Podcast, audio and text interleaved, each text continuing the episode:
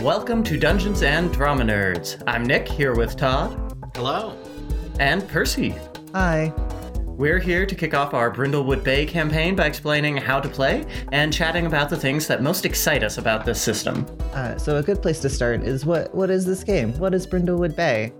Um, from the handbook, uh, Brindlewood Bay is a role-playing game about a group of elderly women, members of the local Murder Mavens Mystery Book Club, who find themselves solving actual murder mysteries in their quaint New England town. They become aware of a dark occult conspiracy connecting the murders and will eventually have to defeat that dark conspiracy to save their community. It is a powered by the apocalypse game, and games derived from this system are carved from Brindlewood. Uh, the game takes inspiration from Murder She Wrote, the cosmic horror genre, and cozy crime dramas. Uh, it is set in a small coastal town in Massachusetts that has become a tourist destination. Although it has a history, I believe, of like being very important to the whaling industry, which is very Massachusetts. Mhm. Well, very massive. Well, we'll get to the other the the other influence on it shortly.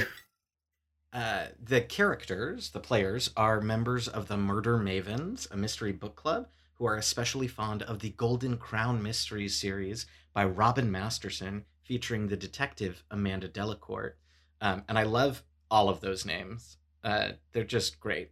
The the players are all elderly women who are widowed and whose children live elsewhere, enjoying their golden years in Brindlewood Bay. They are also amateur detectives who have helped with many high profile crimes before play begins, much to the chagrin of the local police. Uh, there's also a bunch of townsfolk that Jason Cordova um, has put into the book. He adds a bunch of fun little character se- sketches for suspects and recurring characters about town for the Mavens to encounter. And then additionally, um, the players will eventually meet the Midwives of the Fragrant Void, a dark cult dedicated to bringing forth the children of Persephone, monstrosities that will usher in the end of all things. As the game progresses, the Mavens will uncover more and more about the midwives and the occult conspiracies at work in Brindlewood Bay. And this is the part I was going to say. I feel like the Whaling Town thing feels particularly H.P. Lovecraft, who is the other big influence on this. Although I think fragrant void is a phrase far more disturbing than anything Lovecraft ever Lovecrafted. I don't have Uh, words for how much I hate the phrase fragrant void. Oh, I don't know. it's kind of it's kind of yonic though. It, oh, Oh, it's, I feel like it's very, very Ionic. Yes, no, that's that's the point. I think. um, I also wanted to say we were talking earlier about whether the setting, whether we've changed the setting at all, and I don't believe our players have. However, I realized I should say one small tweak is that not all of uh, the mavens in our particular game of Brindlewood Bay are widowed per se. All of them are alone. Um, some of them have husbands who have who are who they're divorced from or separated from, um, but not all of them are necessarily definitely dead. Just wanted to throw that because that is a small tweak to the sort of assumed setup. As far as how the game is actually played, uh, the Mavens each have five attributes uh, that can have a modifier ranging from negative three to positive three. Uh, those attributes are vitality, which is basically the catch all physical attribute that covers strength, dexterity, endurance, athleticism, anything like that. Composure, which covers anything that requires a steady hand, a calm disposition, or intense concentration. Uh, composure is also sometimes u- used to avoid a fear based reaction, like if an eldritch horror suddenly jumps out at you, the keeper might have a maven roll with composure to see how well they resist uh, the like fight or flight impulse. Uh, the third attribute is reason, which involves studying books, researching a problem, uh, anything involving kind of mental, intellectual tasks like examining crime scenes. Then we have presence, uh, which is sort of equivalent to the idea of charisma, involves charming or intimidating someone or capturing someone's imagination. And last, the most intriguing one, sensitivity, which involves occult or supernatural forces.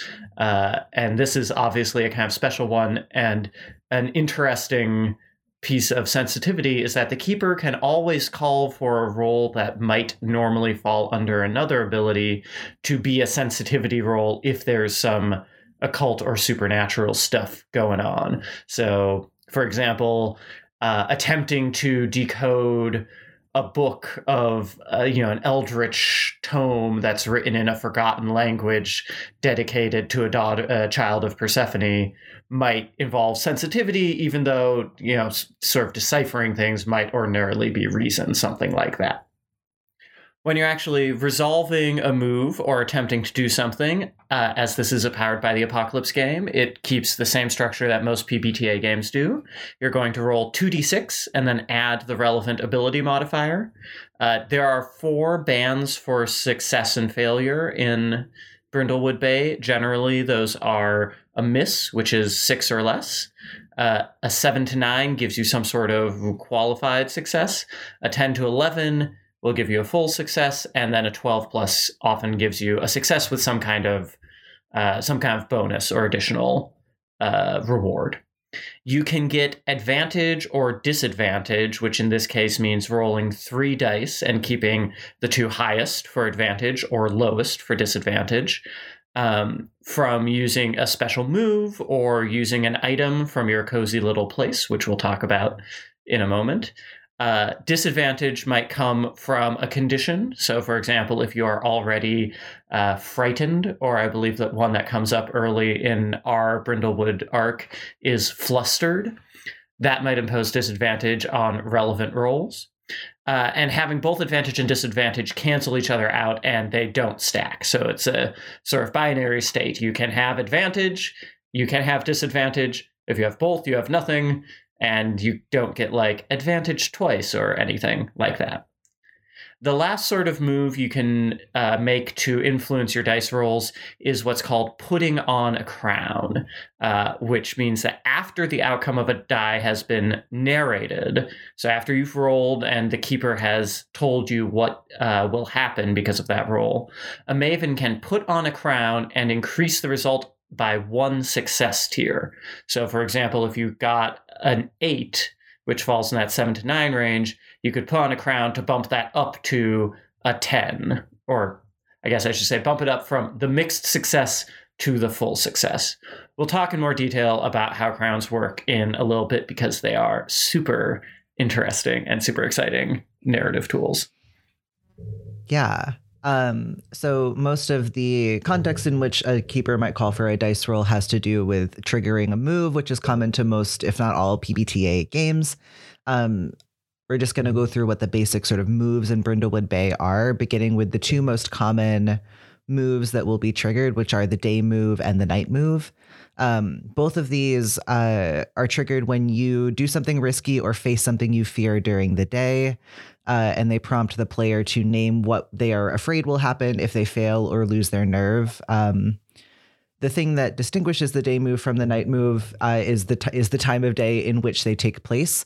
Um, in Brindlewood Bay, nighttime is more dangerous, and the night move has more perilous outcomes if you fail your roll than the day move. Even though functionally they're very similar, but the game really encourages the keeper to be really on top of triggering those moves uh, so that players, um, whenever players are facing something that they might be afraid of or doing something that is dangerous. Um, the next sort of basic move uh, that you can do in Brindlewood Bay is the meddling move, um, which is but your sort of generic mystery solving move. If you're searching for a clue, conducting research, gathering information, uh, you sort of decide what the relevant stat for what exactly you're trying to do is. Um, this is the move uh, through which you turn up clues to whatever mystery you're trying to solve. Uh, the next move is the cozy move, um, which, if you listen to our Thirsty Sword Lesbians camp- campaign, is sort of similar to the emotional support move. Um, it is engaging in some kind of intimate moment with another maven while one of them is engaged in their chosen cozy activity, which we'll talk about in a little bit. Um, but this is a way to let you clear conditions. Um, and if you are the one engaging in your cozy activity, you might stumble upon a clue relevant to the active mystery while you're doing it. Um, and then one of the cooler basic moves uh, is that once per mystery per group, um, you can initiate the Gold Crown Mysteries move, prompted by saying, This reminds me of something that happened to Amanda Delacourt. Uh, and then you invent a specific Gold Crown mystery book that it comes from and how Amanda Delacourt solved the problem. And this gives you an automatic 12 plus to a single relevant role, or you, as the player, are allowed to tell the keeper a fact that they must then incorporate into the situation. I really love this move, particularly because of the way it lets the group kind of build a continually expanding canon of I have to imagine more and more ridiculous. Certainly, that's how it would be at my tables. More and more ridiculous uh, Amanda Delacourt adventures over the course of the whole campaign. And I will make a brief uh, plug here. If you would like to hear uh, our wonderful keeper Meeks commit wholeheartedly to the idea that Amanda Delacourt was great in an entirely made up novel, you should subscribe to our Patreon and listen to Session Zero, where they collectively invent one of these novels. I think what's really interesting about this move um, is it harkens to this feeling that Jason Cordova, the writer, um, has that the player should be more like a writing room than like a simulationist role playing sort of situation um, he expects that there will be, you know, some distance between the players and the characters. Um, while I'm sure he would love to have a table of old ladies playing out their murder maven best lives, he doesn't expect that that's what's happening here. And so in this remove, he wants you to think about like what would be interesting for the characters, what would be fun for the story, um, as opposed to like what does my character feel or want in this moment necessarily. Um, and I think this uh, Gold Crown Mysteries move is like fully that thing. Like, let's just take a pause here, spitball, have some fun, and then come back to this scene once we've invented something we feel great about. Yeah, particularly particularly given that it's like a one a one-time use per mystery. I would mm-hmm. imagine you are encouraged as the group to like sort of decide together like, "Oh, I think this is a good time to use this move as opposed to one person being like, I really wanted to leap through the window. and I don't want to fail that roll. Um, um, moving on, we have the occult move, uh, which is a new and special move that kind of, again, in this writer's room sort of situation, um, occurs when a maven engages in an activity relating to the supernatural or the occult for the first time. Depending on how the Maven rolls, this can allow them to create a new move that, if successful, all Mavens can use for the rest of the game. But it also involves some risk that if there's failure, um, the Maven will be pushed closer to retirement, or it could make it so that the attempted activity is something the Mavens can never do um, which I think is really interesting in this like risk reward situation. It's a very high stakes move of like build something new and cool or ruin it forever. The choice is yours. And then the the next big move that comes with each mystery that the Mavens play together is the theorize move. Um, this is after the Mavens have collected some clues and decide that they want to take a crack at figuring out who um, the villain is, who did the murder, who's doing the crime. Um, they get to have an open, freewheeling discussion about the solution to a mystery um, that is equal. They get to have an open, freewheeling discussion about the solution to a mystery once they have clues equal to half the mystery's complexity, a number that represents the length and difficulty of the mystery, and then they reach a consensus. Once they've done that, someone in the group, it doesn't matter who, will roll plus the number of clues that they've incorporated into the theory or explained away, and then subtract the mystery's complexity. Um, and that'll give them their like solve state. Like, did they beat that? Did they not beat that? Where does it fall? Um, this cannot be rolled with advantage or disadvantage, and it's not subject to the effects of other moves and it can only be increased by putting on a crown if every single maven does that, which is kind of risky. Um, but it allows for some interesting uh, moments. Um, for instance, Jason Cordova, the writer, he's like, if people fail on a theorize move, my favorite thing to do because there is no solution. Like the solution is whatever the players think is great and then roll and something that like hopefully fits with the clues that are there um, but Jason Cordova's favorite thing to do if uh, the theory is wrong is to kill the suspect that they just theorized about. So, like, not only were they wrong, they're dead wrong because that isn't even a possibility anymore. Uh, and I think that's fascinating. I think I feel like that's a very classic, like Miss Marple uh, move too. I feel like I've seen that in multiple elderly women solving crime narratives of like, ah, we think we figured it out. Nope, he's dead. Shit. Mm-hmm. Another thing that I think contributes to this writer's room vibe of the game in general is that um, Cordova encourages the keeper to participate in this conversation, particularly to sort of like, oh, well, what about how do you explain this? What about this clue? You know, like really like poking at the players' theories about what's going on and really being a participant in that conversation, as opposed to, I think, the way that we tend to think about the GM figure who is sort of like, I have all the answers and I'm sitting behind my little screen watching you make plans and laughing because I know what's right and you're and you're on the wrong track. Um, instead, because there is no right answer. Um, the keeper is allowed to sort of be a part of that conversation in a way that I think is really exciting.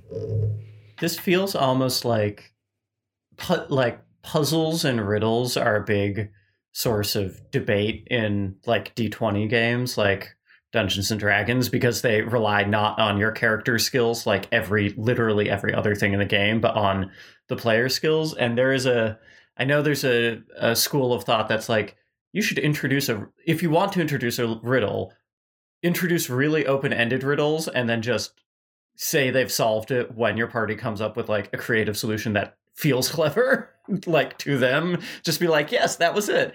This feels like that school of thought extended into like its brilliant logical conclusion and sort of makes me never want to run a mystery in the like traditional big scare quotes way where i know what the answer is and am trying to get people to figure it out again because I just love the kind of cooperative, open ended aspect of it.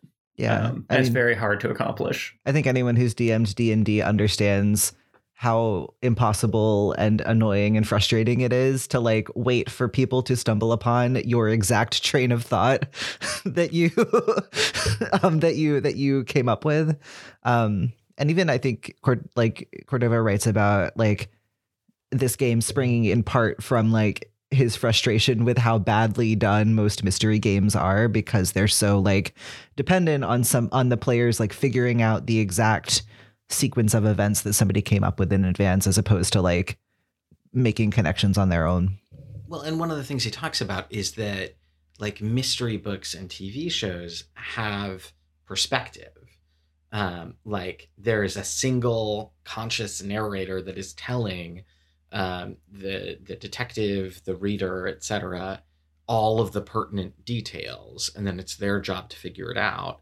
Um, but in a tabletop game, like one, if those things are locked behind skill checks, or if you, the narrator, as GM, are like trying not to make it too simple, you're intentionally trying to like obfuscate some of the clues, which I think is one of the things that happens with like riddles and puzzles that makes them really hard because it's not I'm giving you a Rubik's cube to solve. It's I'm trying to describe a Rubik's cube in such a way that you won't immediately know it's a Rubik's cube, um, so that you don't solve it immediately because that won't be fun either. Um, and I think that that's what makes those things tricky. But what I really love about this system. Yeah. Moving right along, each of the mavens also gets to select a unique maven move. Um, these come from two sets of moves that Jason Cordova has put together. Uh, the classic set is largely named after and inspired by male detective characters in American TV shows from the 70s, 80s, and 90s. Um, for me, I was an X Files kid, so there's something really nice about the Mulder one. Um, you get informants, but they're always like cloaked in shadow until you've gotten a couple layers deep in the void mystery. Um, and in the final mystery, you like finally figure out who your informant is, and you're able to have actual scenes with them instead of these like weird, hazy memories where you're given a clue, but you like don't know what happened. Um, I really like the scarecrow move. It's very cool and mysterious and inspires sort of creativity in a way that's exciting to me. It also is very suited to like if I were to play this game, what my play style would be. Basically, at the beginning of each session, a stranger presses something into your hand or leaves something in a place where you find it. Um, and the keeper tells you what it is, and it functions as a clue, but it's not attached to a particular mystery. Um, you can use it in the mystery you're solving right now or save it in the future. Um, so it's sort of a, a, clue that you can hang on to and find a way to creatively incorporate later on. I I will say I did not watch much detective TV growing up, so I looked over this list and was like, I literally don't know who almost any of these people are. Um, but my favorite move is the Thomas Magnum move because, as I've said, I love the kind of world building writer's room aspect of this. And Thomas Magnum move says, You are a secret personal friend of Robin Masterson, the mysterious author of the Gold Crown Mysteries. And what this gives you is that anytime you are not in Brindlewood Bay, uh, you have access to Robin's like financial resources and vehicles and that sort of thing. And it also gives you a special benefit. Um, we mentioned earlier that there are sort of two alternate outcomes for the Gold Crown mystery moves. Um, and with the Thomas Magnum special ability, instead of having to choose one of those, you get both. So it really strongly incentivizes the group to be like, yes, we're going to do that Gold Crown mysteries. This is just like what happened to Amanda Delacourt uh, every time we play, because you get so much more mileage out of it. Mm-hmm. Um, and then the alternate set of moves are inspired by characters from mystery books. Um, in that, I went with Tintin. Um, you get a, a, dog companion that seems to be able to like understand everything you say, and then later uh, can talk. Um, and as Jason Cordova said, like pick this because talking dog um, in the book, and I would want a talking dog. I I respect that as a person who just played a game in which I had a dog.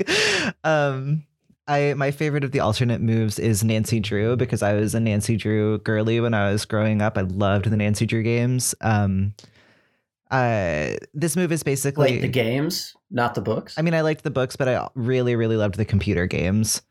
Oh, um, there are these there are these very weird um, computer games where you solve mysteries, but sometimes um, for some reason you like are in a position where you have to pull a pipe wrench off of something in like a restaurant and then the restaurant blows up and it was very scary.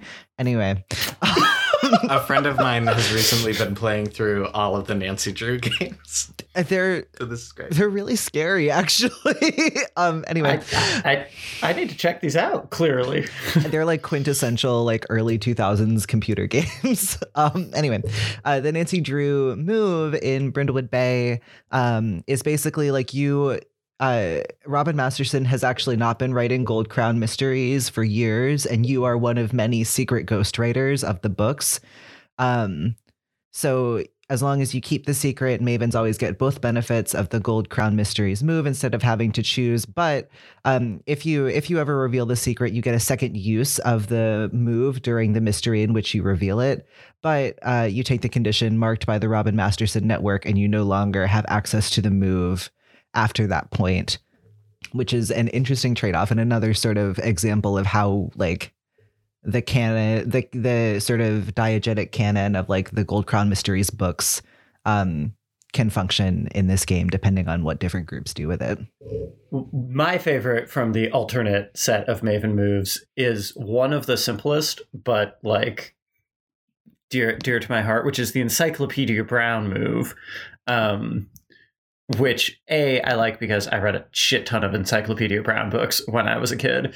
Um, but B I like because for those who don't know Encyclopedia Brown, he's a teenage detective who always scare quotes detective um, who solves all the crimes at his school and stuff by his encyclopedic knowledge of random bullshit. Um, and with the Encyclopedia Brown move, once per mystery, you get to introduce a piece of real world trivia about something in a scene, and that fact of trivia is a clue.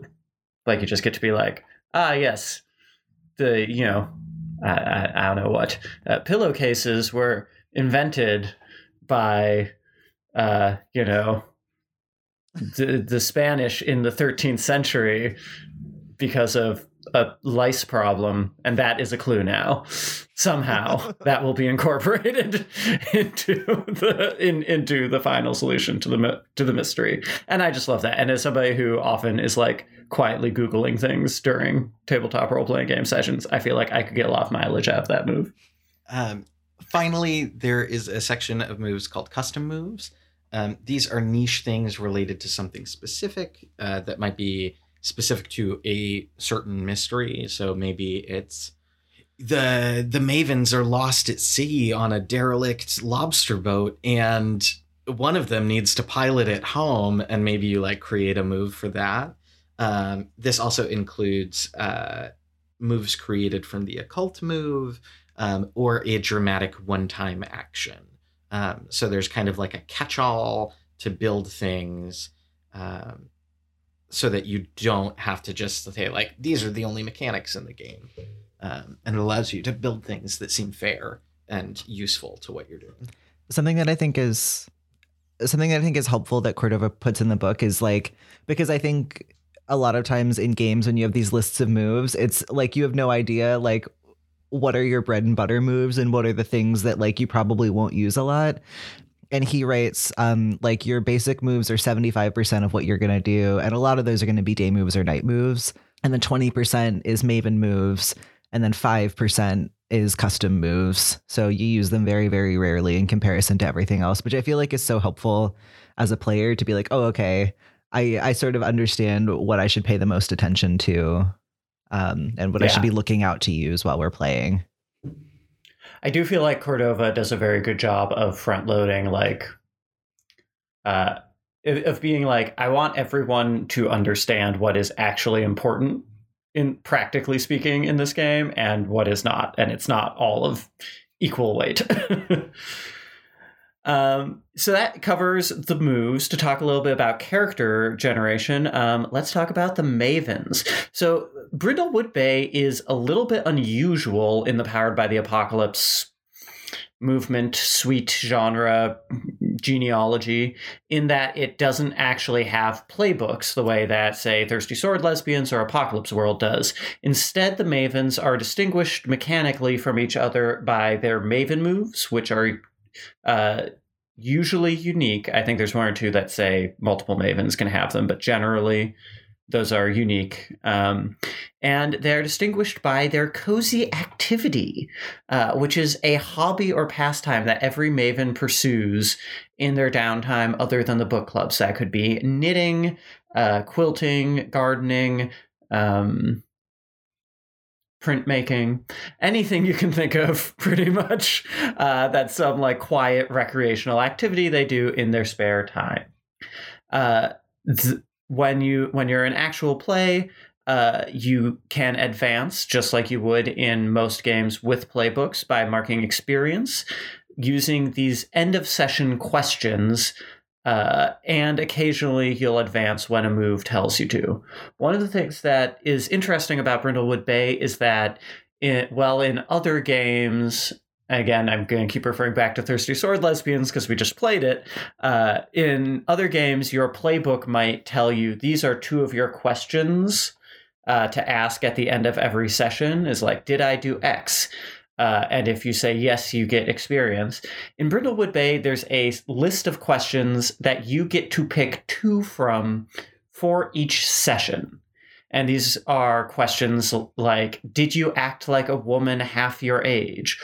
Or did you, uh, I don't remember the exact wording, but basically, like, did you uh, defy the authorities of the town or the law? Um, and you can pick two every session, but swap them out each session. So, this is a really interesting tool to me because it lets you focus a little bit on what you want to do in a particular session and communicate that to the keeper and to your fellow players. Maybe one session you want to explore being like a little flirty and a little risk taking and a little dangerous.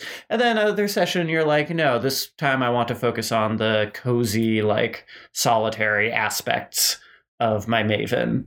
Um, and I think that's a really neat way to give this this character, which is more loosely structured than in a lot of TTRPGs, um, some flexibility and a level of specificity in any individual moment. Um, this game also has conditions. These are traits that cause you to make die rolls at disadvantage if they would plausibly hinder a maven during an action. Uh, these can be very, very broad. Um, they're basically up to the players and the keeper to define. So traits could be anything from physical injury, like a broken arm, to emotional or psychological states, such as flustered or ashamed, uh, or supernatural things like the marked by, well, this might not technically be supernatural, but I bet it would be the marked by the Robin Masterson network uh, condition that Percy mentioned earlier. Um, again, you take disadvantage uh, on a roll if the condition seems like it would impact it, and you can have up to three conditions. If you would take a fourth condition instead, you mark one of your crowns. So, what are the crowns? There are two crowns in the game, and putting on a crown increases the result of a roll by one success tier, like we said earlier. Uh, one of the interesting things about this is that you do this after the result has already been narr- narrated. This prompts the narration of a different result, and what was previously narrated didn't occur, which means that you are essentially generating what might be alternative timelines or a like flash of possible consequences in the Maven's mind as they're staring down the barrel of whatever is coming their way. But by putting on a crown, they can spare themselves from those consequences. I really enjoy this. Um, Jason Cordova talks about like why do we narrate the bad result if someone's just going to put on a crown, and a lot of this uh, talks about like leaning into the fear and the horror um, both of this genre that we're in, but also these bad dice rolls, and to like remind the players that there are stakes for their characters. It is assumed they will probably get away scot free most of the time, the way that Jessica Fletcher does, but making that danger more real by playing out, oh, your Maven just got pushed off a cliff, or oh, that black gloved hand reached out from behind you and pulled you into the shadows um, and that was the last we heard of Beatrice or whatever. Like that allows us to really live with the life or death stakes that these women are going through, while also having this like cozy mystery fun time. Um, and I think striking that balance is really important. Yeah, and one of the other balances that's interesting here is, like I said, there's two crowns: the crown of the queen and the crown of the void. And you can mark either and get mostly the same results, but The Crown of the Queen explores ideas of your Maven as a woman. So these might include flashbacks to her life as a partner, mother, a sister, or present day scenes involving her being romantic or sexual or having a complicated inner life. Um, and there are seven boxes you can mark to put on the Crown of the Queen, and you get to mark them in any order you like. And they give you, when you check them, they give you instructions to describe a brief scene or flashback that focuses on one of those aspects. The Crown of the Void, on the other hand, represents your Maven getting closer and closer to the dark conspiracy that surrounds Brindlewood Bay. Not closer to uncovering it, but closer to sort of making contact and being lost to the void. So there are only five of these, and they are marked sequentially in a sort of escalating pattern as your Maven gets sort of closer and closer to the darkness. Um, and if you ever mark the fifth box on there, uh, your Maven will have to retire in a way that shows how they are lost to the void. So that is one of the few sort of hard coded ways to. I don't know if die is the right word, but like for a character to be uh, sent into retirement by this is to fill up that Crown of the Void checklist. The last major character element uh, in this game is your cozy little place. Uh, this is generally the Maven's home, that holds interesting and distinctive items, uh, and also serves as a list of the sort of equipment that is available to them, which I think is really fun. Um, items can be marked to get advantage on a die roll associated with their use, but each item can only be used to get advantage one time. Uh, and something that I think is also really fun about the way this game is set up uh, is that during character creation, the players populate each other's cozy little places. Uh, you know, if I were playing, uh, every other player at the table would say one item that is in my cozy little place. Uh, yeah. So switching gears a little bit from playing as a maven to playing as the keeper, um, I think the way that uh, Cordova supports the keeper in the uh, in the handbook of this game is really really a good blueprint for for how one might do so when writing a TTRPG. Um, some of the big like guidelines for the keeper in playing the game are that clues can be found wherever the mavens are looking. Um, the keeper doesn't know the explanation to any murder mystery until the players do the theorize move um, and that the murders are part of a larger conspiracy involving a death cult determined to summon a monstrosity from the depths of the ocean. Very simple, light, breezy stuff. Um, some of the reactions that a keeper can have to something that the players are doing in the game include um, separate the mavens, kill a suspect, which is clearly, as as Todd mentioned, one of Cordova's favorites.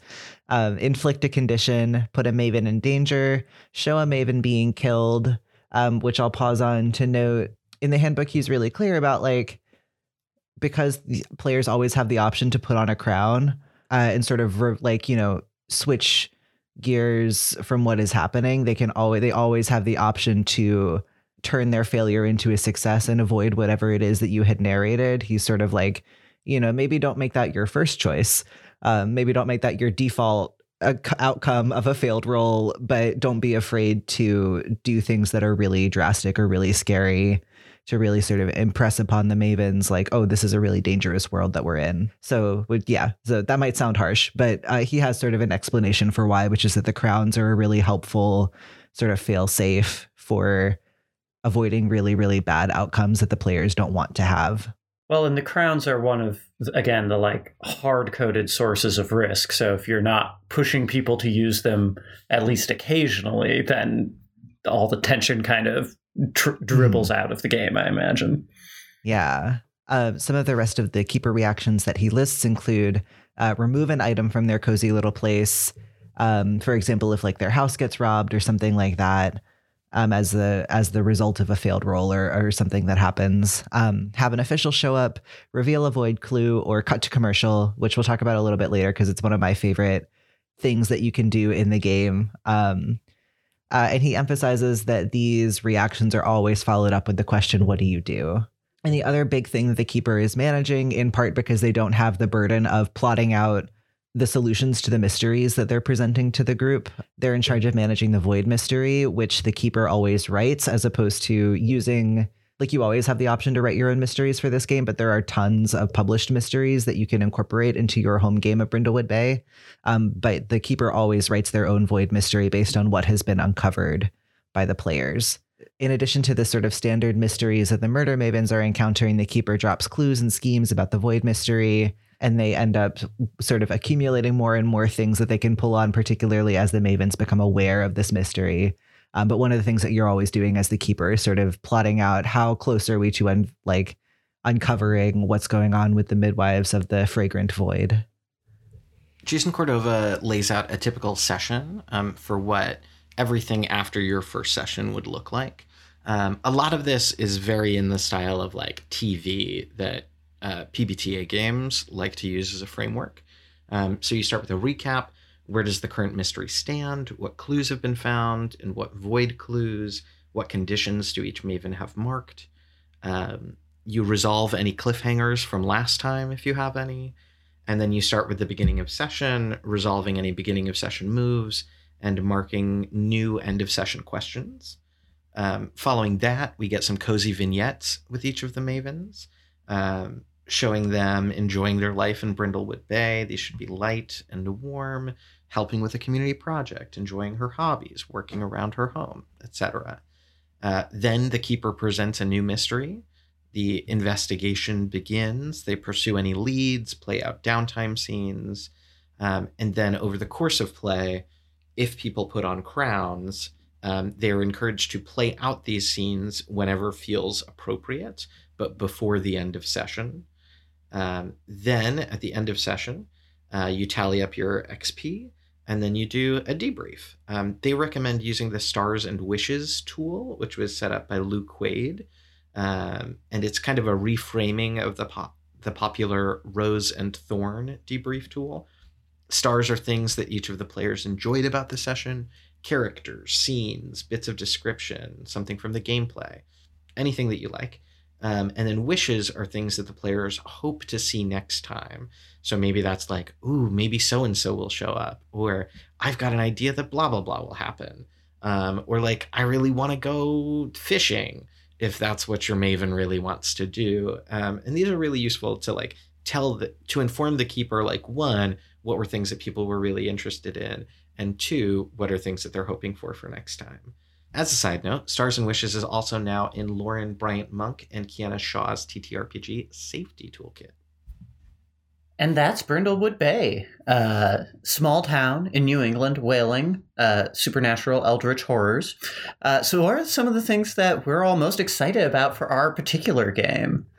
Um, something that I love in general about this game uh, is its sort of balance of cozy and spooky elements and the way that it sort of builds this tone shift into the arc of gameplay across a campaign. Um, I think just like the vibe of this game is really exciting. This sort of balance between the cozy and the eldritch. Um, and the other thing that's sort of big picture that I really love about this game is the way that the handbook is written.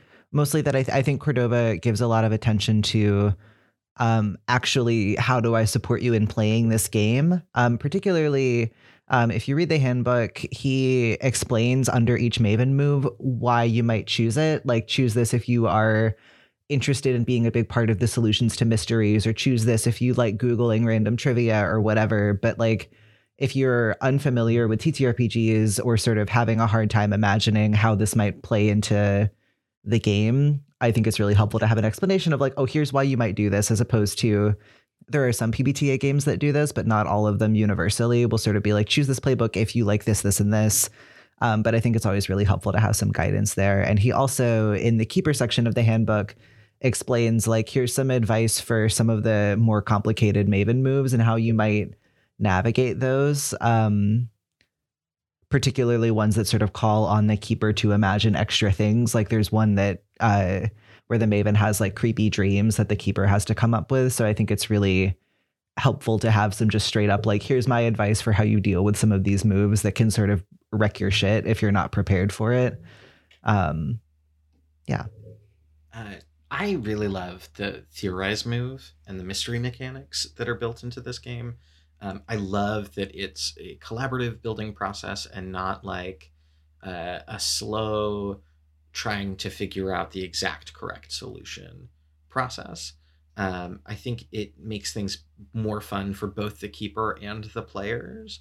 And as I was saying earlier, I think what's hard about mysteries and TTRPGs is that in theory, the party needs to be able to fail. Uh, like if they are on the tail of some crime lord and they decide to go in the wrong direction entirely, like unless you're railroading, you kind of can't fix that in something like a Dungeons and Dragons or uh, even a Kids on Bikes. Like, no, that person's not the villain. You've shown up at the wrong house. Sorry. We can move the story forward, but like you didn't succeed in this instance. Um, and I think here it allows the players to be much more engaged in the stakes and thinking about how might these things interact um, and how can we tell a compelling story with them that I think gives them more of that like writer's room agency instead of like, I need to figure out the correct solution in order to get the prize. Um, and I think that that's really nice. I do think there's something about the, um, all of a sudden I'm thinking of Knives Out. And I mm-hmm. can only imagine that this writer's room, you know, like a really satisfying murder mystery is often so convoluted and so like multi-layered that I can imagine there's something to this like idea of collective creation and collective knowledge from a bunch of clues that you essentially generated by saying like I want to investigate this thing, rolling a die and then having to be like yes, that is a clue. Like something about that is a clue.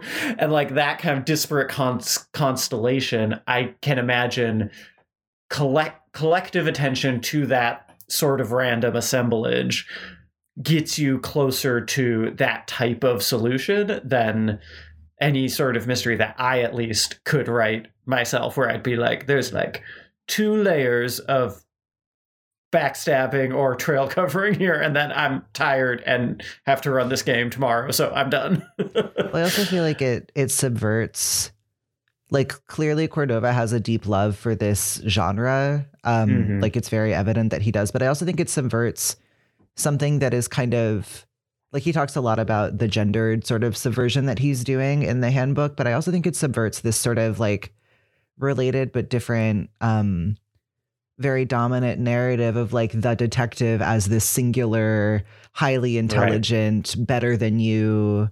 Like I grew up when I was younger, my mom was really into the show Monk, so like that is my main uh reference point for like mystery stories. But the whole like conceit of monk is like here's this guy who's super smart and every episode ends with him being like here's what happened and this very convoluted explanation of everything that goes on. But i think this is such an important subversion that is so community oriented and collective and like centering people that you know are are just like smart and cool people, but it's not like, you know, here's this person who is unusually intelligent, this brilliant mind who we simply cannot fathom how it works. Um, yeah, I, I think it's just a really cool subversion of the genre. Yeah. I also really like, and we've talked about this a little bit, but the in, a sneaky way because the game looks so cozy and and uses the word cozy repeatedly about itself and things within it.